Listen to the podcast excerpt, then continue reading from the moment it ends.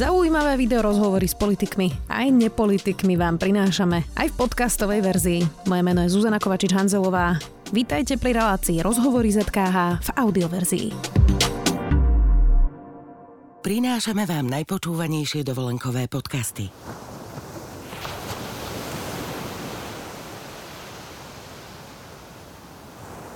Dovolenkový podcast Morskej vlny s vašimi odplávajúcimi flipflopmi si môžete vypočuť v pohodlí lehátok na svojej dovolenke. Na dovolenka.zme.sk nájdete poznávacie aj pobytové zájazdy, z ktorých si pre seba vyberiete ten najlepší. dovolenka.zme.sk Na Dúhovom Prajde urobil verejný coming out policajt, ktorý je bývalý novinár a dnes spravuje sociálne siete policie verejne. Vyhlásil, že je gay a už sa viac nechce skrývať. Láska je odvaha, nič na svete ju nikdy neporazí, povedal policajt David Puchovský, ktorý sedí v štúdiu. Sme. Vítajte. Dobrý deň, ďakujem za pozvanie. My ďakujeme veľmi pekne, že ste prišli. Pán Puchovský, ako vlastne vyzeralo to vaše rozhodnutie urobiť na Prajde coming out? Predpokladám, že ste to asi zvážovali dlhšie, že ste to museli asi prebrať aj doma. Čiže ako sa rodí takéto rozhodnutie? Tak ja som to zvažoval už oveľa skôr a nech to odkladalo. Možno najsilnejšie to bolo potom teroristickom útoku na Zamadskej ulici. Ale proste do života človeka sa niekedy dostanú také situácie, aj sa on ocitne v takých situáciách, že nečaká, že o týždeň sa to môže stať. Čiže prišla nejaká náročná situácia pre mňa osobná a hľadal som nejaký východiskový bod, že čo zmeniť a toto mi proste napadlo úplne ako jasného neba mi to proste padlo, padlo do kolien. A ste to konzultovali, ja neviem, s rodinou alebo v práci, tak toto prebiehalo? Mal som možno nejakých troch ľudí, ktorým som to povedal dopredu a tí ma podporili, len samozrejme povedali, že musím myslieť stále na to, že tam bude aj ten hejt, ale tak v podstate ten tu už je dlhodobo. Hmm. Aj prišiel ten hejt? Aké boli tie reakcie? V mojej bubline boli pozitívne teda, ale je to bublina? Tak boli pozitívne. Ja som veľmi prekvapený naozaj, lebo som dostal množstvo pozitívnych reakcií, dokonca aj od aktívnych policajtov, od bývalých, od policajtov, ktorí tu boli možno za tie, za tie predošlé vlády. Čiže naozaj tu je vidieť, že aj keď sú nejaké iné názory, tak dokážu sa tí ľudia spojiť v tej ľudskosti aspoň. No a čo sa týka nejakých negatívnych, tak e, to moc nesledujem, že to nie je čas, aby som to prirovnal k tomu, že keď to bola doba bez internetu, tak v podstate tiež by ste asi nechodili po susedoch počúvať, ako vás ohovárajú. Takže je to zbytočné sledovať. Naozaj mi to ničomu nepomôže. To súhlasím. A ako ste sa vlastne dohodli, že to bude priamo na Dúhovom prajde? Ako vznikla táto myšlienka? Vzniklo to úplne náhodne a tak som kontaktoval vlastne organizátorku, stretli sme sa a mal som taký týždeň celý na to, aby som si to nejak e, prebral vnútorne tak som sa potom rozhodol nejak dva dní predtým, že teda pôjdem do toho. Mm-hmm. Ja som teda bola na Duhovom Prajde, bola tam veľmi pekná atmosféra. Aj vy ste to tak vnímali? No, áno, áno, určite, že nebolo tam nič extrémne, ak sa snaží niekto prezentovať, nejaké drogy tam neboli určite, takže normálny festival, by som povedal.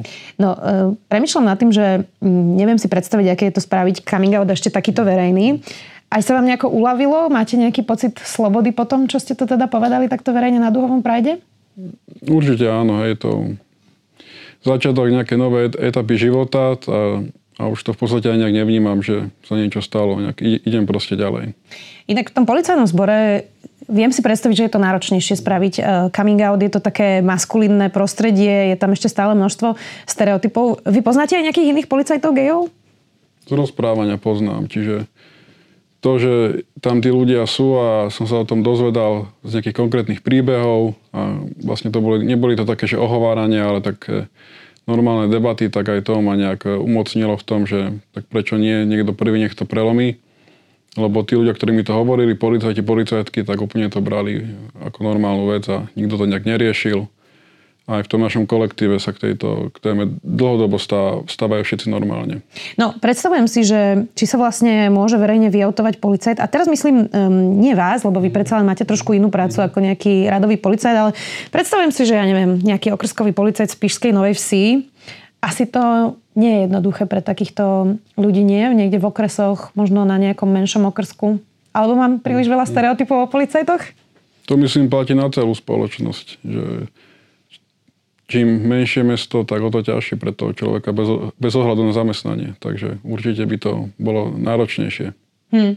Uh, vy ste teda povedali pre, myslím, že nový čas, nemám obavy, každý je hrdina len na internete. To ste vlastne reagovali na otázku, že či sa nebojíte nejakých tých reakcií. Vy ale čelíte útokom aj z dezinfoscény, niekedy aj intenzívnejšie, ja to teda sledujem. Um, je to naozaj tak, že sú hrdinovia len na internete, lebo Často premyšľam nad tým, že väčšina z nich asi áno, ale čo keď tam je ten jeden, ktorý sa zradikalizuje a rozhodne sa zobrať veci do vlastných rúk a môže spáchať aj nejaký násilný trestný čin. Nebojíte sa toho? Tak je to samozrejme možné, to hovorím aj v iných debatách e, o hejte, o dezinformáciách, ale tak teraz vie, kde pracujem, že oficiálne som mm, príslušník policajného zboru, tak budem musieť očakávať, že sa ja budem nejak brániť. Hmm tak to máte asi jednoduchšie ako policajná muž možno. Inak po tej strelbe na Zámockej mala aj policia vlogu Duhovú vlajku na Facebooku.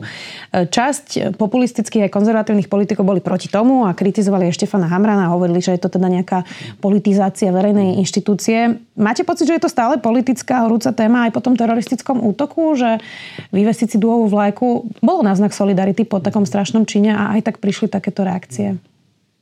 Nerozumiem tomu, čo je na tom politika. Takže to je asi moje vyjadrenie k tomu.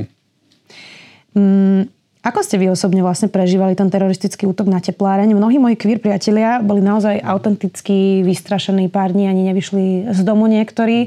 Vy ste to teda museli nejako aj spracovávať vlastne e, na tých sociálnych sieťach. Ako ste to vtedy prežívali?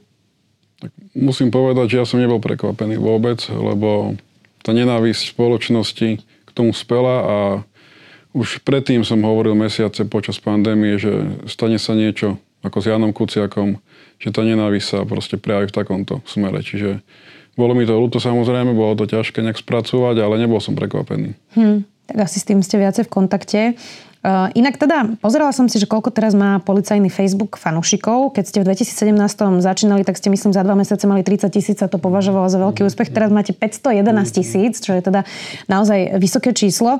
Vy ste teda nastupovali ešte za ministra Kaliňáka, prezidenta Gašpara. Mali ste aj podľa vašich slov pomerne blízky vzťah s prezidentom Lučanským, ktorého ste si teda vážili. Ako sa vám informovalo vtedy o tom, že vaši nadriadení boli odrazu kuklačmi brány do väzby? Je to zvláštny pocit? Lebo boli to vaši nadriadení predtým, asi to neboli úplne cudzí ľudia.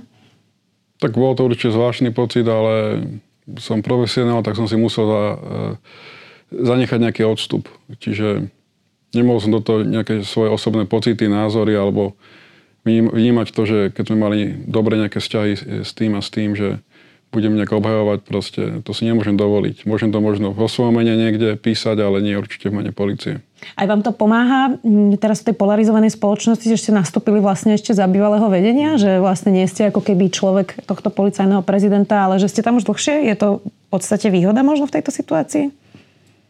No je, je, je to možno niečom výhoda, lebo mohol som vidieť ten prerod niektorých ľudí, ktorí sa možno tvárili ako profesionáli, priatelia kvázi, hej, na pracovisku a v podstate dnes sa z nich stávajú ľudia, ktorí šíria absolútne klamstva, aj o mojej osobe. Mm. To je čudné, nie? Je, je a proste sa odhalili. Vtedy som ich možno ešte nevnímal, bol som tam krátko, ale možno by som poradil každému si to vyskúšať na vlastnej koži, že aký taký prerod takýchto ľudí a potom čo k tomu ďalej dodať.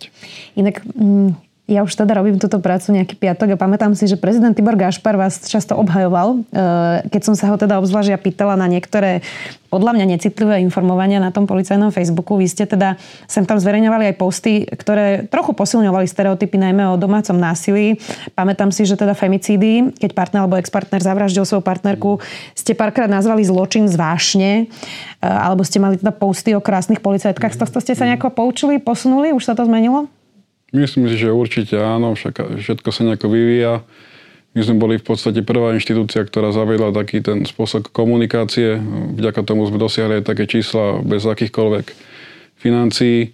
Čiže a niek- niekedy je možno dobre, alebo neviem, aké slovo použiť, občas byť trochu kontroverzný, trochu sa tých ľudí tak šokovať a potom už nie ste ani odkazaní na to možno prekračovať nejaké hranice. Aha, čiže ste to hrotili na hranu, aby ste mali úspech a teraz už to nemusíte robiť? Tak toto mám chápať?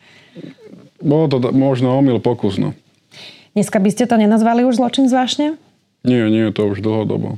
Máte na to aj nejakú príručku, lebo uh, predsa len každý má tie hranice nejako iného informovaní, veď aj my často v redakcii diskutujeme o tom, ako písať o niektorých veciach a máme na niektoré veci aj taký slovníček napríklad pri queer ľuďoch a podobne. Tak uh, máte uh, debaty, že ako vlastne písať o takýchto citlivých veciach, ako je domáce násilie alebo iné trestné činy? Máme určite aj porady aj v rámci krajských riaditeľstiev, lebo oni majú svoje stránky Čiže aj tam sa vyskytol jeden z tých prípadov, ktoré ste hovorili už dávno po tom, čo my sme s tým prestali, takže snažíme sa s nimi komunikovať pravidelne. Aj to chápu? Niekedy to domáce násilie je práve že taká náročná téma na pochopenie pre mnohých ľudí, ktorí majú o tom veľmi veľa zvláštnych stereotypných predstav, tak je to ťažké to odkomunikovať? Myslím, že to chápu, že naozaj tie kolektívy tých komunikátorov v polícii, že sa posúvajú vpred za tie roky. Ešte som si všimla jednu vec, ktorá vám sem tam ešte stále podprahovo najmä ujde a to, že sem tam dávate nejaké videá s migrantami alebo ako nejaký cudzinec vykradol nejakú prevádzku. No Môže sa zdať, že to na prvé podnecuje vlastne nejaký rasizmus a nenávisť, pretože štatistiky nehovoria, že by eh, toto bol najhlavnejší problém Slovenskej republiky. Tak ako nad tým vlastne premyšľate, či postnúť napríklad, že nejaký cudzinec vykradol zlatníctvo, keď nie je podstatné, že či bol cudzinec alebo nebol cudzinec. Mm-hmm tak e, treba informovať ľudí o tom, ako ho môžu identifikovať. Že je z inej krajiny možno, odlišuje sa od nás a lepšie ho si, si ho všimnú niekde na ulici. Čiže určite by som v tom nevidel nejaký rasizmus. Tomu rozumiem, ale ak vyťahnete takýto prípad, alebo napríklad tých migrantov, mm, tak to môže posilňovať nejaký strach a pocity ľudí, že to je niečo masívne, nejaký masívny problém a pritom to je nejaká jednotková záležitosť. Tak ako zvažujete, kedy vlastne o tom informovať a kedy nie? Tak tí migranti sú dobrá téma, lebo viem to porovnať s tým, že my máme v podstate ako jediní v krajine rôzne kampane na to, aby sme debankovali tie dezinformácie o migrantoch, že sa sem chystajú. Už v roku 2018 sme mali napríklad videoseriál s Iračanom, ktorý hovoril, že ako jediný jeden z mála dostal azyl, že sa ho nemusia bať. Čiže vzdelávame, vzdelávame aj touto formou, ale zase keď sa dejú nejaké aktuálne prípady, tak my sme zase povinni informovať verejnosť na základe trestného poriadku o našej činnosti a jednoducho nelegálna migrácia, prekračovanie hraníc cez zelenú hranicu nekontrolovateľne, tak je to istý systém ohrozenia bezpečnosti, lebo my naozaj nevieme, kto sa môže prísť, kto niekto je medzi nimi. Čiže Treba to proste vyvážene informovať. Polícia si robí svoju robotu, musí ich zadržiavať, musí chrániť obyvateľov, ale na druhej strane chceme vzdelávať ľudí ohľadom toho, že nehrozí tu žiadna nejaká veľká panika alebo prepadnutie migrantmi. Vy ste inak na Margo dezinformátorov, ktorí, myslím, že to bolo v kontexte covidu, ale nie je to podstatné, povedali, zatiaľ sa mi potvrdilo, že verejne diskutovať v komentároch s týmito ľuďmi nemá zmysel. Vy teda veľa riešite aj hoaxy a dezinformácie. Zhoršuje sa to, alebo sa to zlepšuje? Tak podľa prieskumov sa to podľa mňa zhoršuje. Aj to cítite na tých komentároch? Mm, máme nejaký nastavený systém, e, keď sa tie nenávisné komentáre už nezobrazujú. Čiže máme aj dosť takú už aj silnú fanúšikovskú základňu, ktorá nás obhajuje. Ale v podstate je to napríklad vidieť, že keď zverejníme my nejaké edukatívne videomateriál, tak nedosahujeme také čísla ako šokujúce statusy rôznych skupín a osôb, ktoré klamú. Hmm. Naozaj e, je to tak, že verejne diskutovať o tom nemá zmysel. Ja mám teda tiež také skúsenosti. Viac sa mi e, osvedčilo sa s nimi rozprávať na nejakej linke, ktorú nevidí ďalších 300 ľudí, ktorí by to mohli páčikovať. Tak e, toto je spôsob, možno na individuálnej báze s niekým komunikovať. Naozaj to nemá verejne zmysel. Je to, je to ťažká otázka, že či možno by sme my mali organizovať nejaké debaty, ale tak keď vidím, že aj nejaké politické debaty v kultúrnych domoch, tak sa často zvrhnú. Čiže na to neviem nejak odpovedať. Čo s vulgarizmami a s nenávisťou? Čo s ňou vlastne robíte pod postami? Viem, že už sú na to aj e, nástroje umelej inteligencie, ktoré môžu teda pomôcť. Viem, že sú kľúčové slova, ktoré vie automaticky teda e, premazať tie komentáre. Aj my to teda e, používame. Čiže toto sú nástroje, ktoré vám pomáhajú v tom čistiť takú tú úplne tupú, jasnú nenávisť, ktorá sa niekedy objavuje v tých komentároch? Áno, áno. Máme vlastne k dispozícii zadarmo nástroj Trollwall, ktorý toto umožňuje a pomáha nám to teda minimalizovať tie nenávistné prejavy. A si to spätne nejako analizujete, že koľko tých ľudí vlastne je? Pretože niekedy uh, tie analýzy aj zo so Spojených štátov ukážu, že uh, to šíri naozaj veľmi malý počet osôb, že to nie sú žiadne kvanta. Máte nejaké takéto analýzy? Tak detailne nie je čas sa tomu venovať, lebo je nás málo. Sme mali tým, ale čo ma prekvapilo, tak po tom útoku na Zámockej, na tú zmenu, dočasnú zmenu profilovky, kde sme dali dlhú vlajku, tak sme mali cez 8 tisíc pozitívnych reakcií a 3 tisíc negatívnych. Uh-huh. Čiže nepomer, dosť veľký. Áno. Mm, Posúvate tie najhoršie veci aj na nejaké trestné alebo priestupkové konanie? A ak áno, tak ktoré? Pretože zase netreba zaťažovať policiu úplne každým komentárom. Rozumiem, že to nie je vaša úloha. Tak um, ako premýšľate nad tým, že či už niekoho naozaj nahlásiť aj trestnoprávne? Tak e, v prvom rade, keď občan sa na nás obráti, že jemu sa niekto vyhráža, tak musí to ísť riešiť osobne na policajný útvar. Keď nahlási komentár, kde sa niekto vyhráža, že v skupine osôb celkom explicitne, že je to jasné, tak to posielame samozrejme na Národnú kriminálnu agentúru, prípade na Kreské riaditeľstvo. Takže ten kontakt tam funguje, len ľudia často si myslia, že aj nadávky, alebo také, by som povedal, tupé názory, že sú trestne, trestnoprávne postihnutelné, ale bohužiaľ nedá sa všetko proste vyšetrovať, čiže naozaj tie explicitné prípady tak pomaly na dennej báze sa posúvajú ďalej. Vy ste síce hovorili, že sa snažíte nečítať um, tie reakcie negatívne, že to e, ničomu nepomáha, ale ono sa to úplne zase nedá odfiltrovať. Uh, hovorím tiež aj z vlastnej skúsenosti. Um, aj si niekedy hovoríte, že to je priveľká cena za prácu, ktorú robíte, že vlastne toto by nemalo byť niečo, čo zažíva niekto vo verejnom priestore?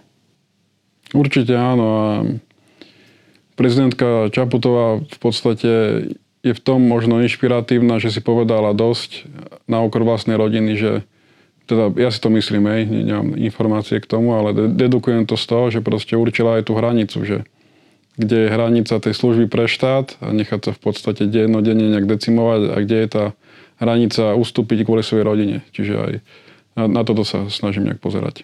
Aj na tým uvažujete, že kde je tá vaša hranica? Určite áno. Je už nejako blízko? Uvidíme, čo bude ešte. Zo dňa na deň žijem, z týždňa na týždeň, tak uvidíme. No, čo s tou polarizáciou spoločnosti? Ono je to citeľné a práve teda polarizácia nahrá, nahráva extrémom a dezinfoscéne. Aj tie útoky na vás, ale aj na novinárov, na policajtov, na mimovládky, to všetko je dosť vážna vec a je to teda už dnes trošku extrém. Dá sa z toho nejako von? Viem, že je to teda otázka za milión, ale zaujíma ma váš pohľad. Tak podľa mňa náš štát sa nevie efektívne brániť. Stačí si to porovnať s Českou republikou, kde ľudia, ktorí šírili najväčšie klamstvá, už sú odsúdení právoplatne a my nevieme tu v podstate robiť nič. Nie len s klamármi, ale aj s hejtom. Takže pokiaľ nebude mať policia väčšie právomoci, tak nemôžeme očakávať zmenu, pretože každá zmena musí prejsť nejakou represiou, samozrejme v súlade s princípmi demokracie. Hm. Mám pre vás aj záverečnú otázku. Hm, dôvera v policiu sa trošku zlepšila. Možno tomu čiastočne prispela aj vaša facebooková stránka, aj to PR, ktoré policia robí.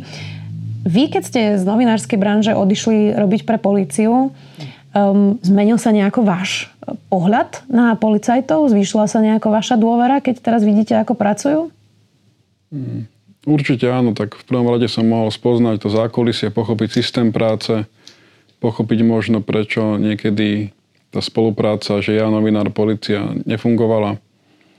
Ale samozrejme, že som aj nejaké nedostatky možno aj v tej komunikácii, čo sa snažíme do, dodnes zmeniť.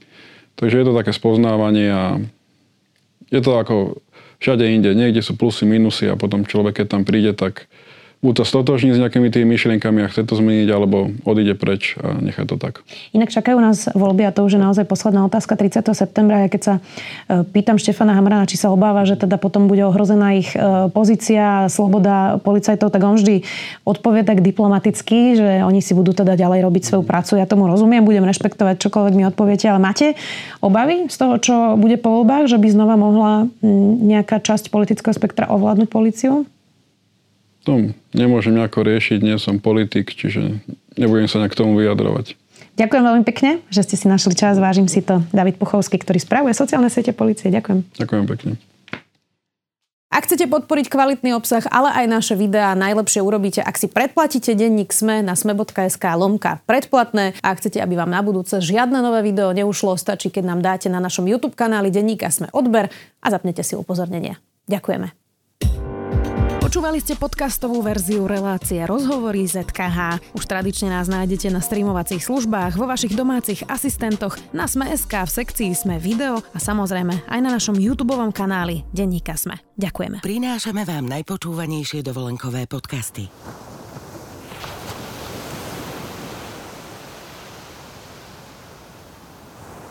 Dovolenkový podcast Morskej vlny s vašimi odplávajúcimi flipflopmi si môžete vypočuť v pohodlí lehátok na svojej dovolenke. Na dovolenka.zme.sk nájdete poznávacie aj pobytové zájazdy, z ktorých si pre seba vyberiete ten najlepší. dovolenka.zme.sk